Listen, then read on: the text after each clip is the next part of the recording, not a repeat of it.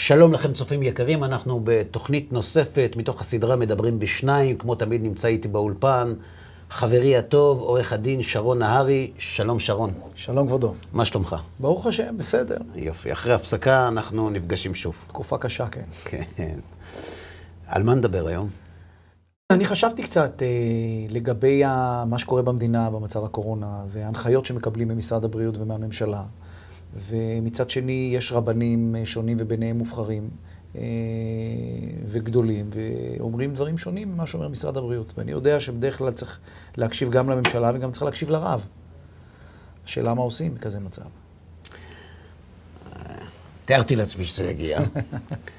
אה, אתה מתכוון להוראה של הרב הגאון רבי חיים קנייבסקי שליטא. נכון.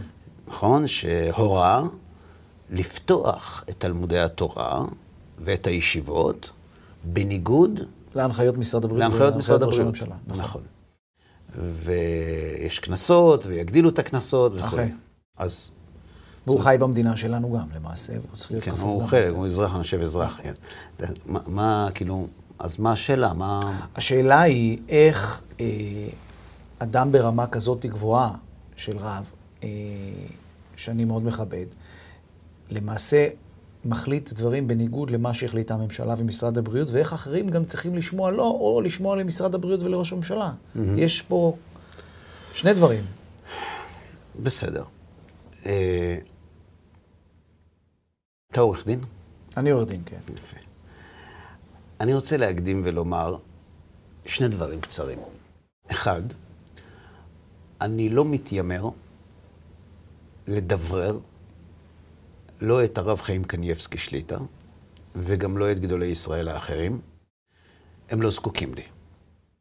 אבל אני גם לא מתיימר לשכנע את מי שאמות המידה הבסיסיות שלו שונות משלי. כי זה לא. יצליח. נכון. אה, גם את זה אני לא מתכוון לעשות.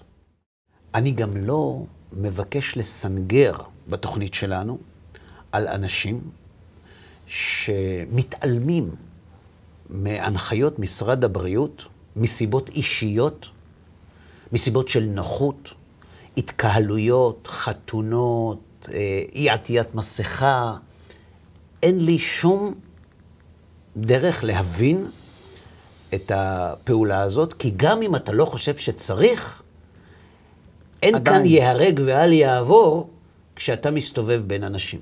בדיוק.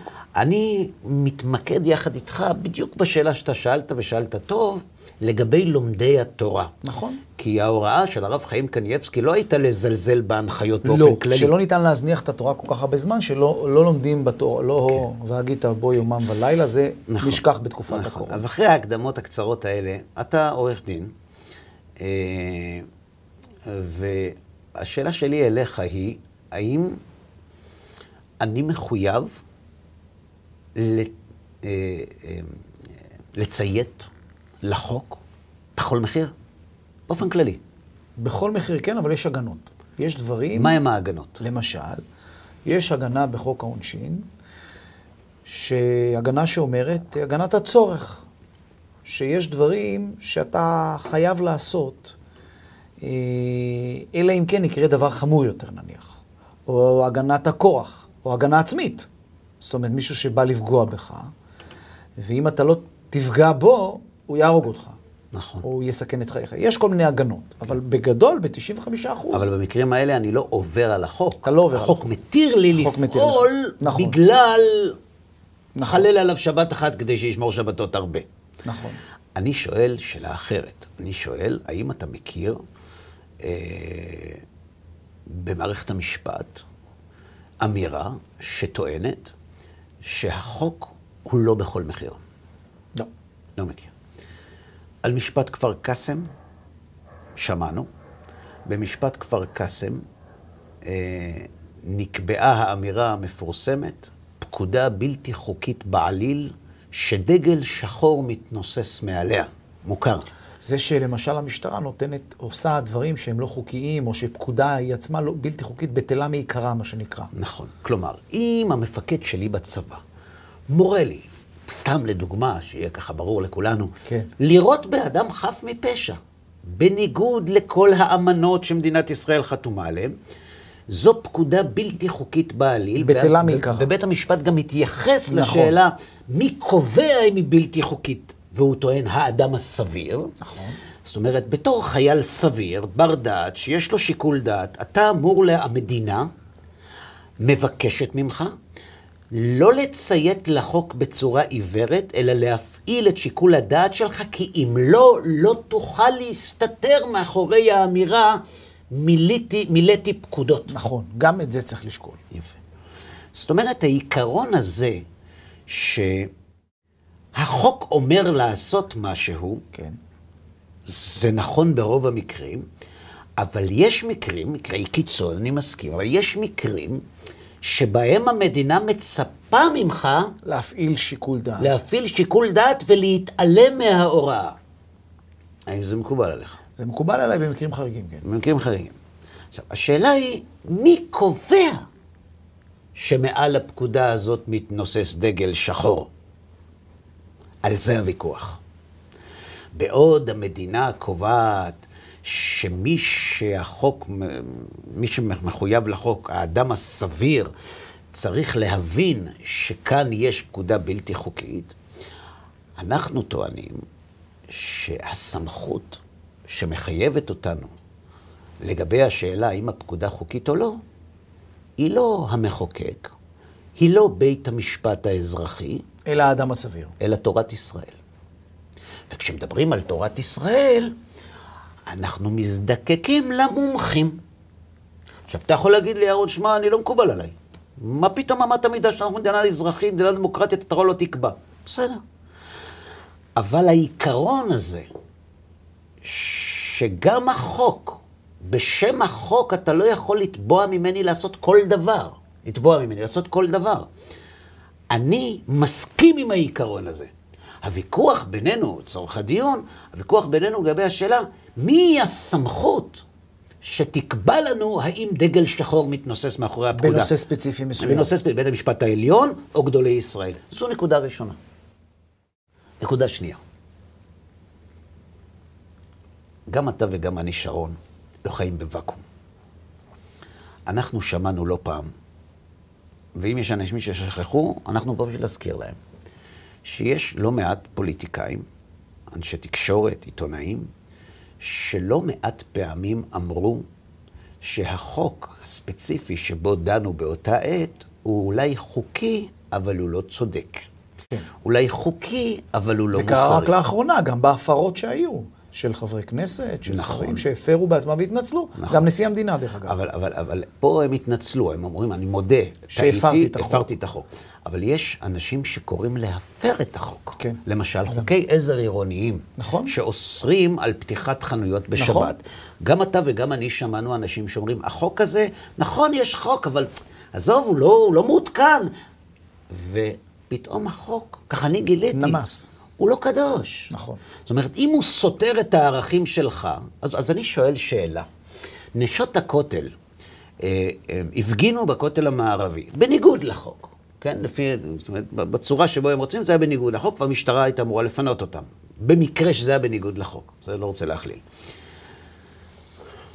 אני קראתי על עיתונאים שמחזקים את ידיהן של נשות הכותל, ואומרים להם שאין מאחוריהן להמשיך. להמשיך ולהפר כן. את החוק למען הצדק והשוויון והחופש והפלורליזם.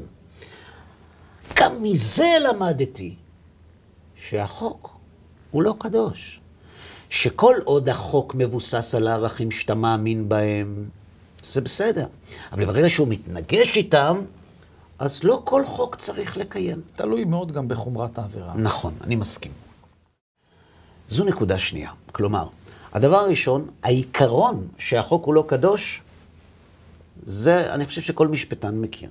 הרעיון שיש אנשים שבעצמם קוראים להפר חוקים, נגיד לגבי הסגר האחרון, מחאת, מחאת העצמאים, היו חברי כנסת שקראו לעצמאים נכון. להפר את הסגר. כן. נכון? אנחנו נפתח את הצימרים, אנחנו נפתח את ה... זה פגיעה קשה. עכשיו עוד שאלה.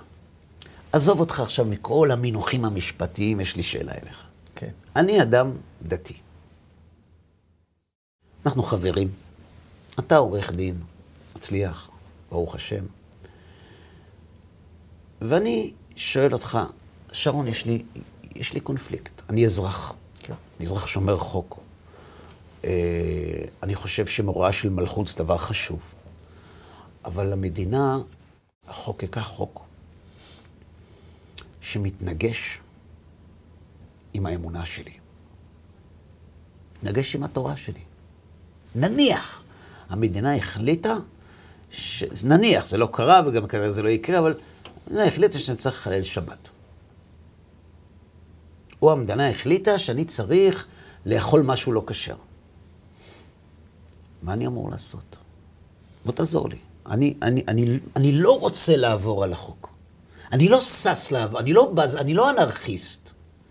מה אני אמור לעשות? צריך להגיש בג"ץ לבית דין גבוה לצדק, לבדוק, לבטל את החוק, כי הוא לא חוקתי, והוא לא תואם את ערכיה של מדינת ישראל, ופוגע קשה בציבור החרדי ובבסיס העיקרי שלו. נכון. ומה יקרה, נניח, שבג"ץ יאמר, אני מבין ללבכם, אבל חוק זה חוק. אבל חוק זה חוק. וצריך לקיים אותו.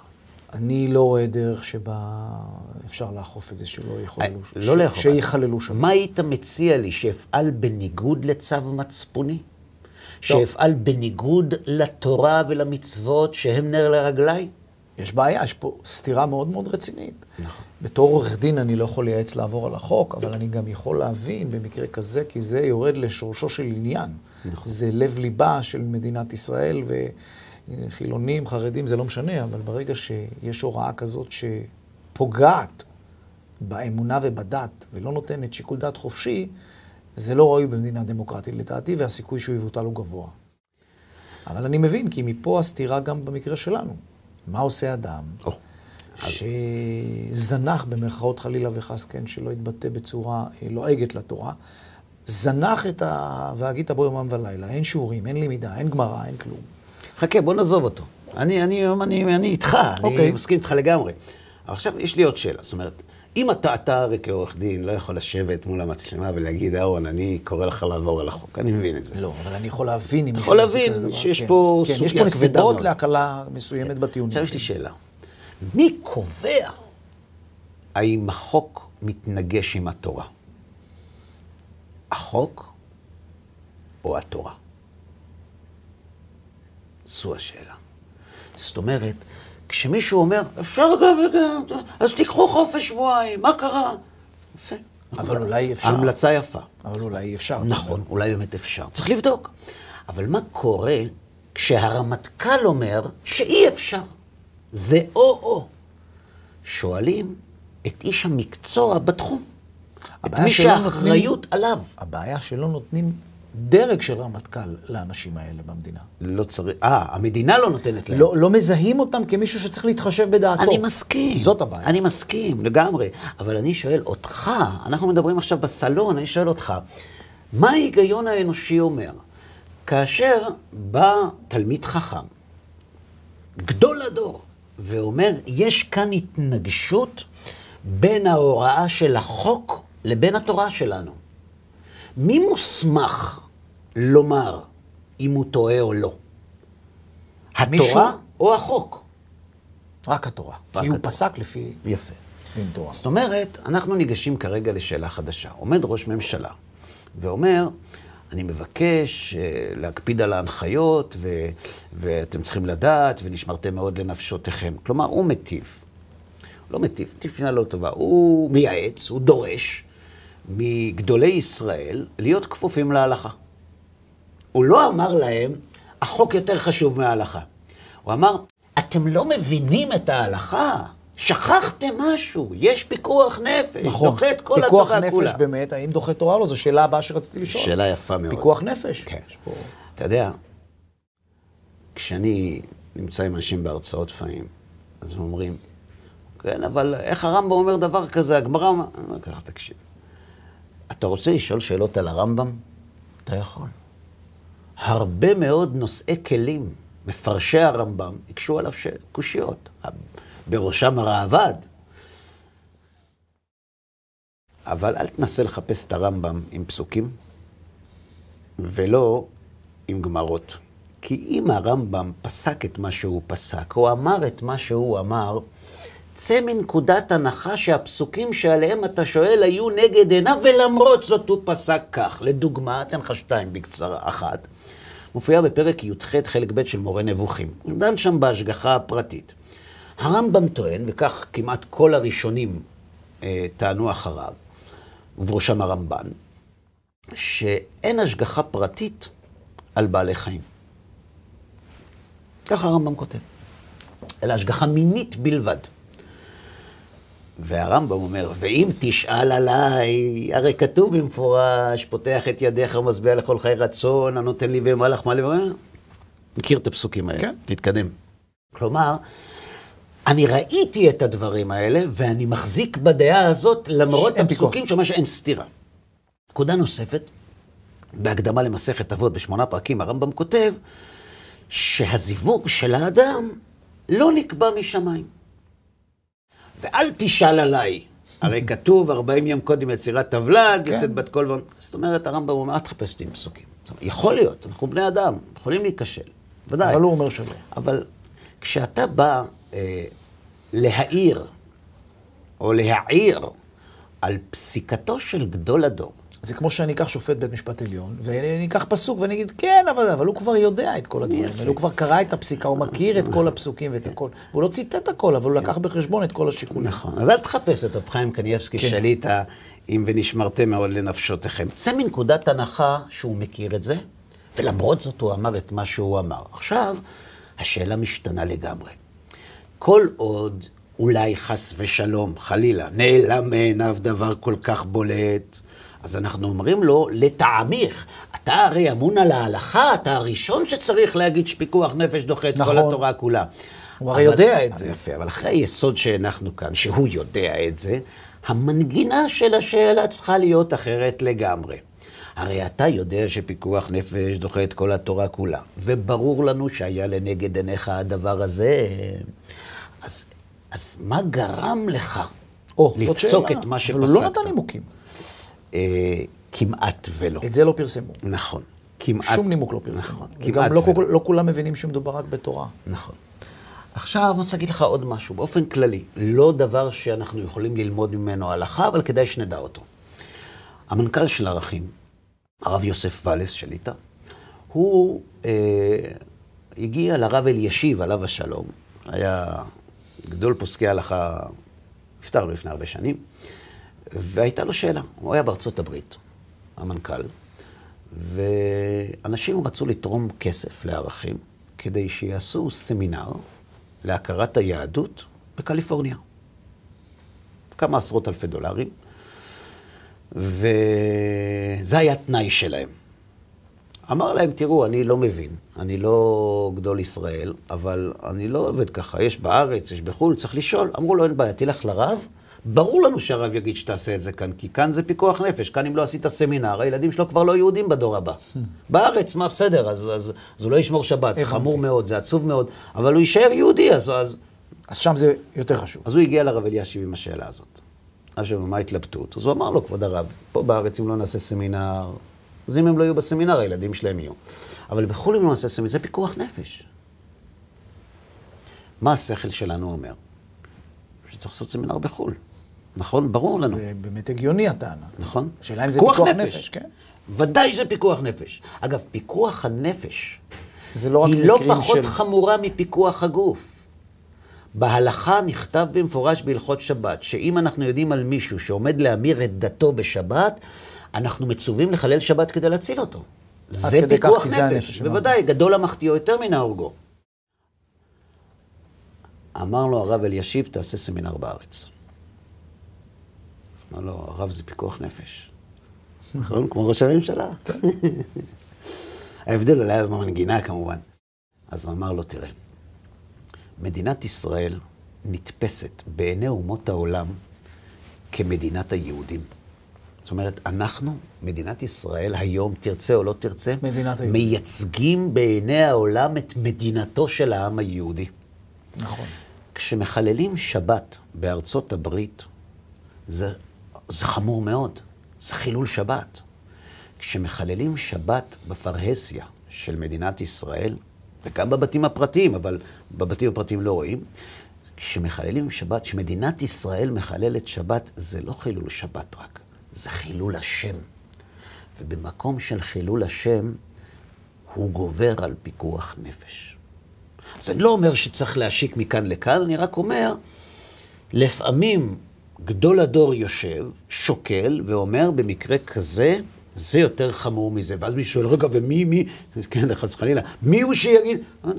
מי הוא נשיא בית משפט העליון שיגיד? אותו דבר, הבנתי. דבר. אבל גם למעשה לא הייתה שום בעיה שהוא יגיד שכרגע לא. זה לא לא היה קורה שום, זאת אומרת, עכשיו לא היו באים בטענות. זאת אומרת, לא היה לו פה כל אינטרס מסוים, כמו שחושבים בציבור החילוני. יפה, כשאני חושב. על זה לעומק, אני אומר, הוא היה יכול להגיד מה שהוא רוצה והיו מקבלים את זה. אף הוא זה לא לא עושה- שהיה פה דווקא כמו האחרון שחושבים. שעושה חשבון למישהו הוא גדול הדור. מי שעושה חשבון לאנשים, להיות גדול הדור הוא לא יהיה.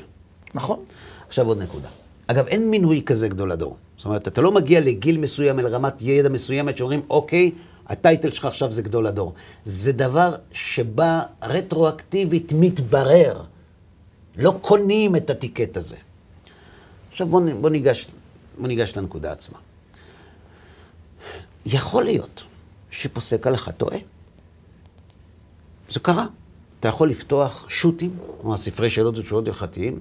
קח דוגמא את ספר, אה, אה, הסדרה המופלאה של הרב עובדיה יוסף, למשל, יביע עומר, כן? אתה יכול לראות שם לא פעם ולא פעמיים שהרב, עליו השלום, כותב, אה, לא היה לפניי הספר הזה, ומישהו העיר לי, ו... וחזרתי בי. זאת אומרת, אין לו לדיין אלא מה שעיניו רואות. כן. יכול להיות שהיא נעלם נתון, אז עושים, איך אומרים, משפט חוזר. כן. אבל צריך להבין את המושג טעות. בטעות כזאת ברורה, קשה לתפוס אנשים גדולים, גם לא קטנים. פיקוח נפש. תגיד לי אתה, מה גורם לשופט או לפוסק הלכה לטעות? אני מצאתי שלוש סיבות, תגיד לי אתה אם יש עוד. אחד, חוסר ידע. נכון? הבסיסי, אין לו כן. כל הנתונים. זה הבסיס. זה בסיס. שניים, קלות דעת. נכון. שלוש, אל תגיד לי תשובה על זה, כי אתה עורך דין, נגיעות אישיות. הייתי מערב את זה יותר עם אגו. נגיעות אישקיות, השפעות שמחוץ לתחום השפיטה. נכון, אני, זה אותו דבר. זה קורה מדי פעם לצערי. ולמרות שפרופסור. ברק אמר שהשופט הוא סלע משפטי היושב על כס כן, המשפט. אבל הוא בשר ודם, יש פסיקה שאומרת, הוא בשר נכון, בדם, והוא נכון. יכול זה ויכול... לכן יש פוסלים שופט לפעמים, בלי שהוא רוצה, יש בתת מודע, לפעמים לא שמים לב. נכון. יש התנהגות גוף, יש שופט שמחבב את הנאשם הזה פחות, יותר. יש כל מיני שיקולים. נכון. יש כאלה, יש כאלה יועץ המשפטי לממשלה, עומד תחת מתקפה של מפגינים שדורשים ממנו להעמיד לדין ראש ממשלה, ואומרים האנשים מצד ימין שההפגנות האלה משפיעות על שיקול הדעת שלו.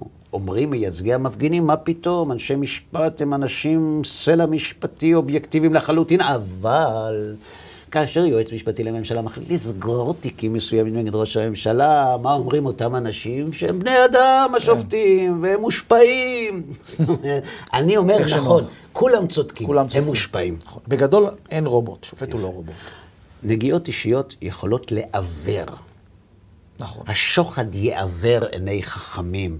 שוחד זה לא כסף רק, שוחד זה נגיעות טובת אישיות. הנאה, מתת, כן. גם לא טובת הנאה. נגיעות אישיות.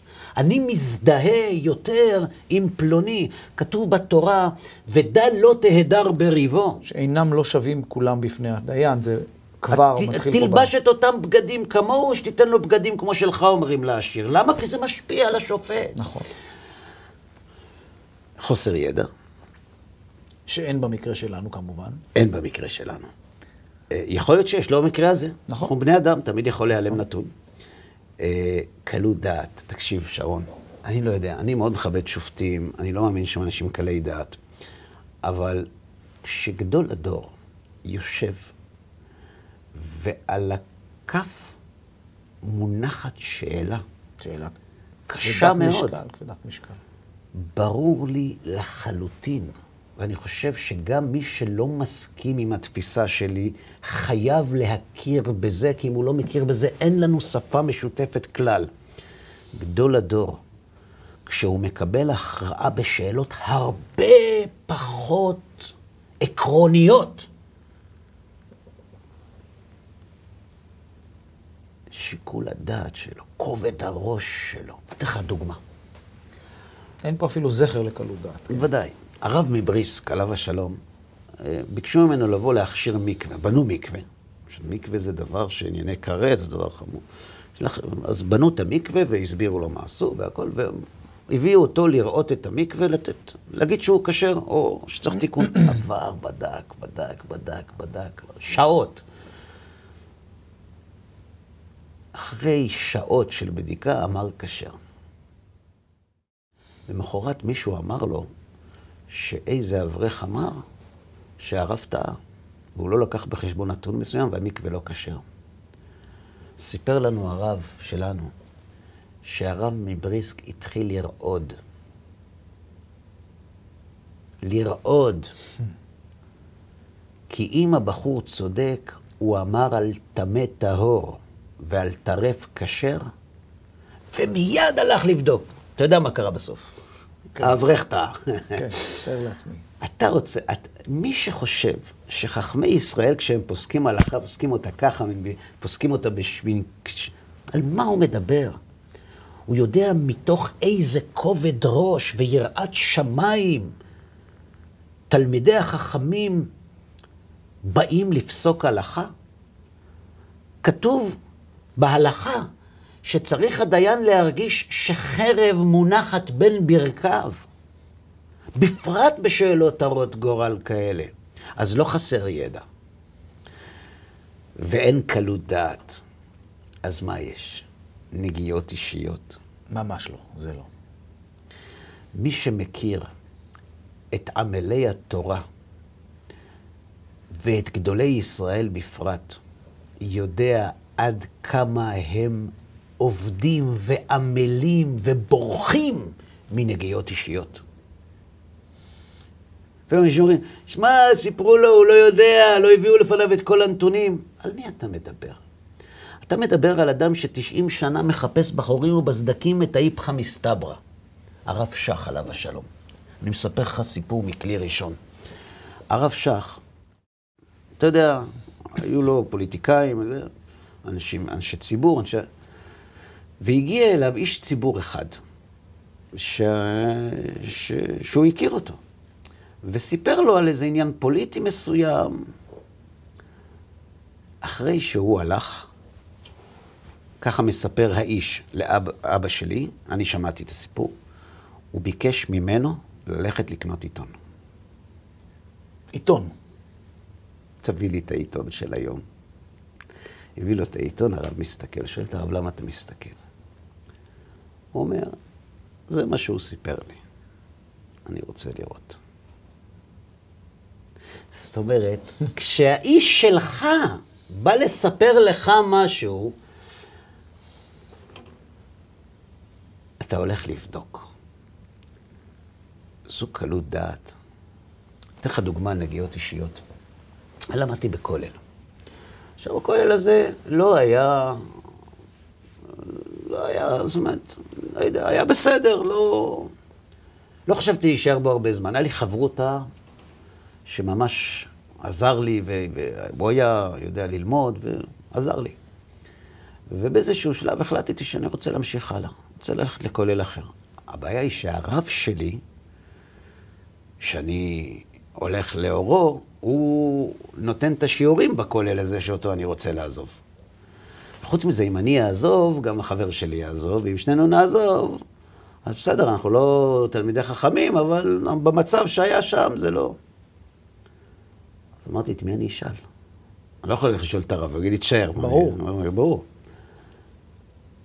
אבל אז אמרתי לעצמי, אם אתה חושב שהרב שאתה הולך וצועד לאורו, ולאור פסיקתו, אתה לא יכול ללכת לשאול אותו כי הוא נוגע בדבר? אז יש לו נגיעה אישית.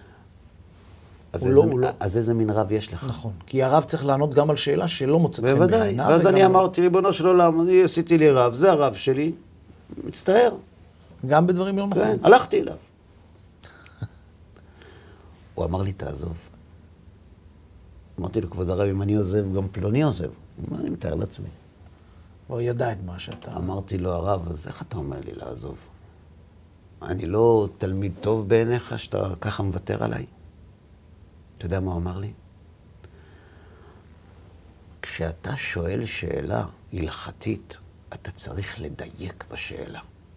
אתה שאלת אותי, אהרון, מה טוב לך או מה טוב לכולל? הבנתי. מה בין בני לבין חמי? כשאתה דן בפסיקת הלכה או בהוראה של גדול ישראל, כן. חסר לו ידע? הוא נוהג חס ושלום בקלות דעת? לא. יש לו נגיעות אישיות? עכשיו אתה מוזמן לבוא לעסוק בשאלה, אז מדוע הוא הורה כך? ולא באיזה ראיון משתלח בתקשורת שמעיד שהבנתך בשורשי הדברים שמובילים לפסיקה הזאת היא אפס בריבוע. עכשיו בוא נדון בזה. כן. באמת, למה נשארנו הוא עדיין רק עם? סתירה. באמת, למה הוא רק כך? אני לא יודע. אמרתי לך כבר בראשית הדיון, הוא לא מינה אותי. אני לא ראוי להיות גם הדובר שלו. אבל אני מפטפט איתך. האמת שהיום נודע לי שיכול להיות שזה כן מתקרב, אבל לא, לא לוקח אחריות. אני מוכן לחזור בי ויגידו לי, תשמע, זה לא מה שהרב התכוון, אני, אני מבטל דעתי, אין לי בעיה. בוא נשמע, זה מסקרן.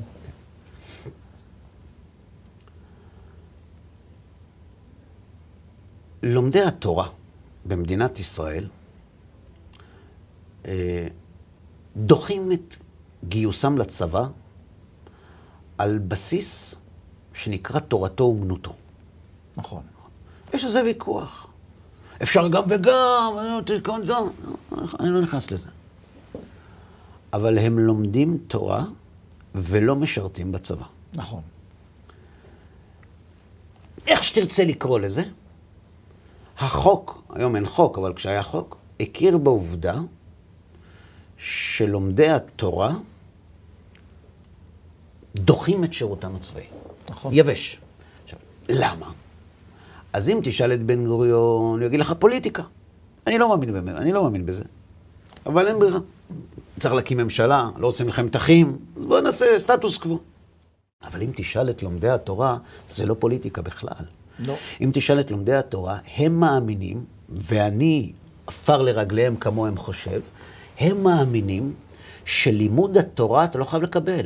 מגן על עם ישראל, הוא נשמת אפה של היהדות. הם עושים את החלק הזה, כאשר אחרים עושים את החלק ההוא. עכשיו, כן. אתה יכול להגיד, תעשו גם זה, לא, אני לא נכנס לא, לזה. לא, לא, אני אומר, החלק הזה לא פחות חשוב מהחלק של חייל בקרב. יפה. כי אחרת זה- זה הפיזי וזה הרוחני. יפה. כלומר, כשגדולי ישראל מסתכלים על עולם התורה, הם לא מסתכלים על לומדי תורה. הם מסתכלים על אנשים שמגינים על העם היהודי לא רק בארץ, אלא גם בעולם. ככה הם מסתכלים על זה. והרי היו ניסים, מלחמת יום כיפור, כל מה שקרה. נכון. כל אבל- המלחמות. אבל גם בלי זה, ככה הם רואים את הדברים. תרצה או לא תרצה. עכשיו, מה ההשלכות של זה? מה ההשלכות של הקביעה שלומדי תורה הם אנשי ביטחון לכל דבר? שהם מגינים על עם ישראל. אין לך את זה, אבל אם היה את מה שאתה אומר בצורה חוקית כתובה במדינה, בהכרה מלאה, אז היה באמת אפשר לבוא ולתקוע יתד בנושא הזה שהרב פסק את הפסיקה בעניין הקורונה ולימוד התורה. אבל מכיוון שאין את זה, וזה נשאר רק בחריג לגיוס, במידה ואתה חרדי, בלי נימוקים. אני מסכים איתך. זאת הבעיה. אני מסכים איתך. זאת הבעיה. אבל אותי לא מעניין מה חושבת המדינה. אותי מעניין מה חשב הרב. והרב, כשהוא מסתכל על לומדי התורה, הוא שואל את עצמו שאלה. אני לא אומר, ש- אני לא מדברר של הרב, אני עושה איתך כן, סימולציה. מכבי האש עובדים? כן? תגיד, אמבולנסים. המשטרה עובדת, כן? והצבא עובד, אבל בהגנה מסוימת, כן. בהגנה. בקפסולות. כן. מסכות, ועוצר קפסולות, יציאות. מרחק, כן. דרך אז אגב, אני אנחנו- חושב שכן אז- נשמרים הכללים אז, ב... אז, אז אתם תלכו לצבא, תראו איך הצבא מתנהל בקורונה, תעשו העתק הדבק לישיבות. מה זה לסגור ישיבות? מישהו אמר, הזאת- מישהו אמר, צריך לסגור את הצבא? לא. אז מה מישהו יגיד לו, אתה דמגוג. אני לא דמגוג. אתה חושב שאני דמגוג. אני מאמין בזה. הוא גם סגר תקופה, הייתה סגירה מסוימת לתקופה. הוא. לא ישר, לא ישר נתנה החלטה פזיזה. אבל אני מדבר אבל על העיקרון. העיקרון הוא שלומדי התורה נתפסים שתורתם אומנותם לא רק שצריך לקבל תקציבים, תורתם אומנותם כשזה מחייב, כשזה דורש מהם לצאת מהבית ולהיכנס לקפסולה לחודשיים וחצי בעוצר יציאות כמו בצבא, עם כל הקושי שכרוך בזה, כי יש להם תפקיד. נכון. כי הם לא אוכלי חינם, הם מגינים על עם ישראל. נכון, אני מסכים ככה הוא עם זה. מסתכל על זה. נכון. אבל הבעיה היא שאין סמכות לנושא. רגע, אני לא מחפש, אני מחפש סמכות. מתי התברר לי שהחשיבה הזאת היא לא רק בצד שלי, אלא גם בצד השני? כשרב אלוף אביב כוכבי, יש לו המון זכויות, אה, ללא ספק, אי אפשר להתכחש לכך. אה, התראיין לפני התרגיל הצבאי השנתי של צה"ל, והוא התייחס לקיום התרגיל בתקופת הקורונה. נכון. והוא אמר שהוא מודע לסיכונים, אבל הוא מנהל אותם. והצבא צריך להיות מוכן למלחמה, כי אף אחד לא מודיע לנו מתי היא תפרוץ, והוא צריך שהמכונה של המדינה תמשיך אה, לתפקד. אה, תקשיב למשפט. גם במחיר של אלף נדבקים. ראיתי את זה. ראית את זה? ראיתי את זה, ובדיוק צילמו איך, יוצ... איך הם מוציאים מאחורה תחמושת מה... אז אני שואל את עצמי, למה אף אחד לא קם ואמר שהרמטכ"ל נוהג חלילה בקלות דעת? אני אגיד לך למה. אה? מכיוון שהאזרח הסביר מבין את זה, כי פה באמת פיקוח נפש אין ברירה, אין ברירה, יפה. שאם יתקפו, או שתהיה מלחמה, או שתפרוץ איזושהי תקרית רצינית, חייבים להיות מוכנים, ולכן יש מחיר, מסוימת, מחיר מסוים לסיכון הזה, אני מסכים. של אלף נדבקים. העיקרון הזה מקובל אבל עליך? הם לא חושבים ככה, אה, לא, לא, לא. זה מה? מקובל עליי. יפה. מקובל עכשיו, עליי. אני טוען טענה אחת בלבד. אני מבין אותה, אבל אני- לא מאמינים בזה. שלא יאמין. זה העניין. שלא יאמין. יש הוא יכול סתירה. להגיד, אני מבין מה גורם לרב לומר את מה שהוא נכון. אומר. אני לא מסכים על הנחת היסוד. זה בסדר גמור. נכון. זו זכותך לחשוב אחרת. אבל להגיד קלות דעת... אני לא, לא יודע. לא, ש- אני לא שמעתי קלות דעת. אני שמעתי. אני אומר, אם התפיסה לא מספרים לו הכל, הוא לא יודע מה של קורה. כל האזרחים במדינה וכל הממשלה, זה לא הייתה- מעניין אותי. הייתה כזאת שהרוחניות הזאת של לימוד. תורה עוזרת באמת. שרון, סלח לי שאני מדבר בחריפות, זה לא מעניין אותי. אני מבין אותך. המדינה יכולה להחליט מה שהיא רוצה. זה שהמדינה לא מקבלת, או הציבור בישראל לא מקבל את העמדה של תופסי התורה, זה לא חדש. הם מקבלים, אבל לא איש- בכל מחיר, כמו שהרמטכ"ל אומר. כשהחזון איש אמר לבן גוריון על גיוס בנות עם קום המדינה, ייהרג ואל יעבור, זה נעשה. בן גוריון הבין. אתה יודע למה הוא הבין? כי בן גוריון היה חכם. היו לו הרבה חסרונות, אבל הוא היה חכם. והוא הבין שאסור להעלות את שתי הרכבות של הדמוקרטיה ושל היהדות על מסלול של התנגשות, כי הוא ידע מי ינצח. אתה לא חייב להסכים, אתה לא חייב לקבל. אבל עם העיקרון, אני טוען שהעיקרון שמנחה את גדולי ישראל זהה לחלוטין לעיקרון שמנחה את בתי המשפט ואת המחוקקים במדינת ישראל וגם את האזרח הסביר, כמו שאמרת. הוויכוח שלנו חוזר להתחלה. מי קובע האם דגל שחור מתנוסס מעל הפקודה? אצלי זה גדול הדור.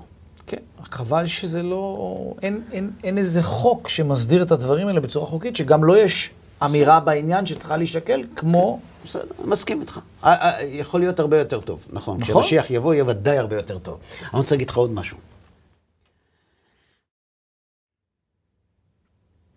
לא פעם, אני בטוח שגם אתה נתקל בזה. אנשים אומרים, שמע, אני מבין. אני מבין, אבל, אבל, אבל. אני לא קונה את המבין הזה. אתה אומר זה צריך להיות אני מבין וזהו. אני רוצה להסביר משהו. כשבאים לרב, לא, אני לא מדבר על רב חיים קניאבסקי, באים כרגע לרב ואומרים לו, משרד הבריאות החליט כך וכך. כן. השאלה היא, האם משרד הבריאות מודע לחשיבות הערכים לא. שמתבטלים? לא, לא. הוא לא מודע. הוא לא מודע. לא. למה הוא לא מודע? הרי הוא יודע אותם. למה הוא, הוא לא יודע מודע? שנוח לו לעשות בר מצווה, הוא יודע שנוח לעשות זה, הוא יודע שנוח ל- מדי פעם לעשות קידוש, הוא יודע, אבל כי המדינה עצמה לא חיה חיים חרדים, אני ולא. התפיסה של כל מסכים, המדינה. מסכים זאת איתך. הבעיה. אז אה, שאף אחד לא יגיד לי, אני מבין. אתה לא מבין. אני רוצה להסביר את זה. היה פעם, כשקמה המדינה, בן גוריון אמר לדתיים והחרדים, בשביל מה אתם צריכים מפלגות? בשביל מה אתם צריכים לדאוג לאינטרסים שלכם? אני אדאג להם. אתם, אתם רוצים בתי ספר, תלמודי תורה, בשביל מה צריך חינוך עצמאי, ממלכתי דתי? שיהיה בית ספר אחד. באזור חרדי יהיה חרדי, ואני אני, אני, אני אחראי. החרדים התנגדו, וגם הדתיים הלאומיים התנגדו. אחד האנשים היותר מפורסמים שהובילו את הקו המתנגד היה הרב סולובייצ'יק מארצות הברית. והוא אמר ככה, אתה יודע שיש בתורה דיני שומרים, שומר חינם, שומר נכון, שכר. כן. עכשיו, שומר חינם פטור מגניבה ואבדה. יש את זה גם, דרך אגב, בחוק השליחות ובחוק כן, ה... נכון. נכון, האזרחיים. נכון. שומר חינם פטור בגניבה ואבדה. כי הוא בחינם. שומר שכר, אתה מקבל כסף, חייב בגניבה ואבדה. עכשיו, בא אדם לשומר שכר עם תיבה של מטבעות, ואומר לו, שמור לי על המטבעות האלה תמורת אלף שקלים לחודש. אומר לו, תלוי, תגיד לי מה יש בפנים, איזה מטבעות?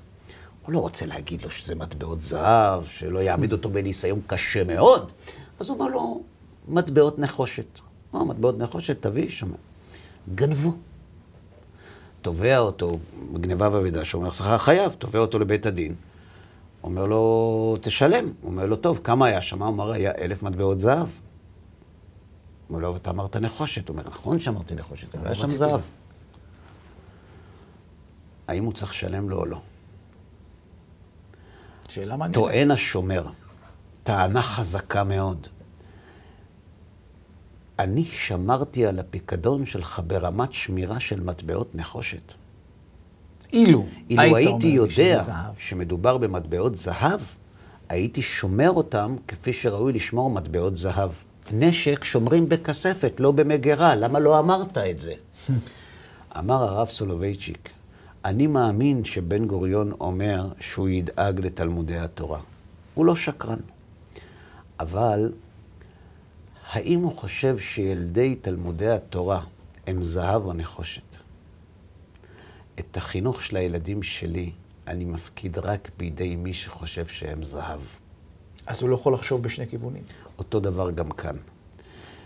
אני מבין, אני מבין, אבל האבל הזה בא כי אתה לא מבין. כי אתה לא חושב שזה זהב. אתה אומר, לשיטתך זה זהב. אבל לשיטתך לא.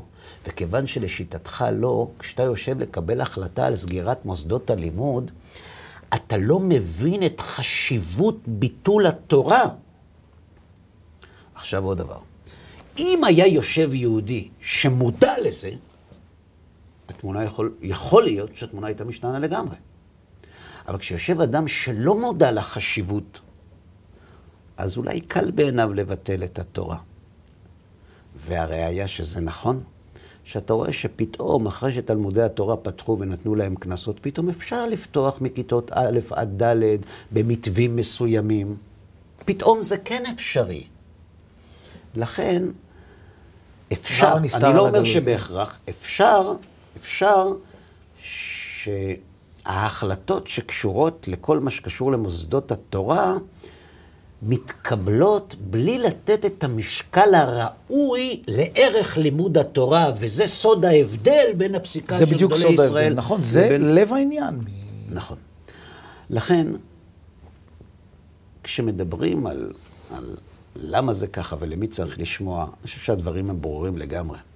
לא יאמר לך יהודי שומר מצוות, שכשהמדינה מורה לעבור על ההלכה, יעבור על ההלכה. יכול להגיד, שמע, הרב שלי אמר כך. אבל מה יעשה יהודי שחי פה במדינה, ומה לעשות שיש פה סוג של פילוג במרכאות, עולם חרדי ועולם חילוני, שהוא חילוני, אבל הוא מאמין מאוד מאוד מאוד בתורה, ומאמין בגדולי ישראל, ומאמין ברב.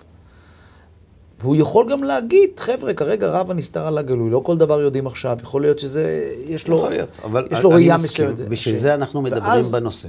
ואז יש בעיה, לעולם החרדי אין בעיה, כי כולם הולכים ושומעים לרב. נכון. אבל גם, הסתירה בת- גם בתור גדולה. הציבור החרדי יש, יש רבנים שאמרו לא לפתוח את תלמודי התורה, יש רבנים שאמרו כן לפתוח את תלמודי התורה. אז הולכים לפי, אתה אומר, כל, לפי כל ה... אחד, כמו בתקופת בית שמאי ובית הלל, כל זמן שאין סנהדרין שמכריעה הלכה שמחייבת את אז כל אחד לפי רב שלו. בדיוק, כל אחד לפי רבו. נקודה אחרונה לסיום. מעבר ללימוד התורה כלימוד תורה, אני אומר משפט שאני לא יודע אם אנשים יאהבו אותו, אבל תסכים איתי, אתה יודע מה, בוא לא נכליל, נאמר באופן ארטילאי. יש שתי תפיסות לגבי מושג החינוך. יש תפיסה שאומרת, צריך לחנך את התלמידים כאמצעי להתקבל לשוק העבודה. תן להם את הידע שיוכלו להתחיל את החיים שלהם. יש אנשים שרואים בחינוך מטרה. מטרה. לימוד גיאוגרפיה בבית ספר הוא אמצעי. לימוד תורה הוא מטרה. אתה יכול לראות אנשים שכבר יודעים את כל התורה וממשיכים ללמוד. כשאנשים שהלימוד אצלם הוא אמצעי, מקבלים החלטות בעלת, בעלות השלכות על על אלה שאצלם מטרה, החינוך זה, הוא מטרה, זה סתירה בפני עצמה. זה לא, זה לא יכול לבוא ביחד. זה לא משכנע. אז יגידו, מה, אצלנו אין ערכים? יש ערכים, אני לא פה... המוסר לא שייך לי. אני לא מדבר על ערכים, אני מדבר, על מטרה ואמצעי. אני מדבר על אמצעי ומטרה. אתה רוצה להגיד לי שההתייחסות שלך... בסדר, אז לא ילמדו חודש. מה הבעיה שלא ילמדו חודש? כן, כשזה אמצעי למובן מה הבעיה? מה אומרים בחדשות? מה הבעיה אם עכשיו יאריכו? יעשו זום, יעשו זום. ומה, ומה הבעיה? מה הבעיה? שההורים לא יכולים ללכת לעבודה. גם, נכון. ההורים לא יכולים ללכת לעבודה. איך תפתח את שוק העבודה? צריך לפתוח את בתי זה הספר, צריך שרשרת שפה. למשרד האוצר, למשרד הבריאות, למשרד החינוך. אצלנו החרדים, השאלה אם לפתוח את בתי הספר קשורים לשאלה אם ההורים הולכים לעבודה, החרדים לא עובדים. נכון. אתה יודע מה השאלה? האם זה פוגע במטרה הבל העיקרית של... פיהם של תינוקות של בית רבן, האם מקבלי ההחלטות מודעים לחשיבות או לא מודעים? ואני אסיים במה שאמר הרב חיים קנייבסקי. הוא מאוד מקצר בדברים שלו. הוא אמר, כשאמרו לו על לומדי תורה, לפתוח, נו, לסגור, הוא אמר, ולחם וחלב הפסיקו לחלק בגלל המגפה? לא. לא. זאת אומרת שיש דברים שלא מפסיקים אפילו בזמן מגפה. יש כאלה שאצלם זה לחם וחלב, ויש כאלה... שהלחם לא וחלב שלהם זה זה. לבדו, כי לא על הלחם לבדו יחיה האדם, כי על כל מוצא פי השם יחיה האדם. ומי שיודע יותר טוב מאיתנו את מוצא פי השם ואת התורה, אלו גדולי ישראל. נכון. אני מודה לך מאוד על הנושא. הבוער כן. שהנחת לפתחנו. תודה רבה, שרון. לך. החכמת אותי כמו תמיד בשאלות שלך. אה, תודה על הזמן שהקדשת לנו, אני יודע שהוא יקר מאוד. תודה רבה גם לכם, צופים יקרים, שהשתתפתם איתנו בעוד תוכנית של מדברים בשניים. אנחנו מאוד מקווים שהדברים יהיו לתועלת, ואני מזמין אתכם להצטרף אלינו בעזרת השם גם לתוכניות הבאות. כל טוב לכם.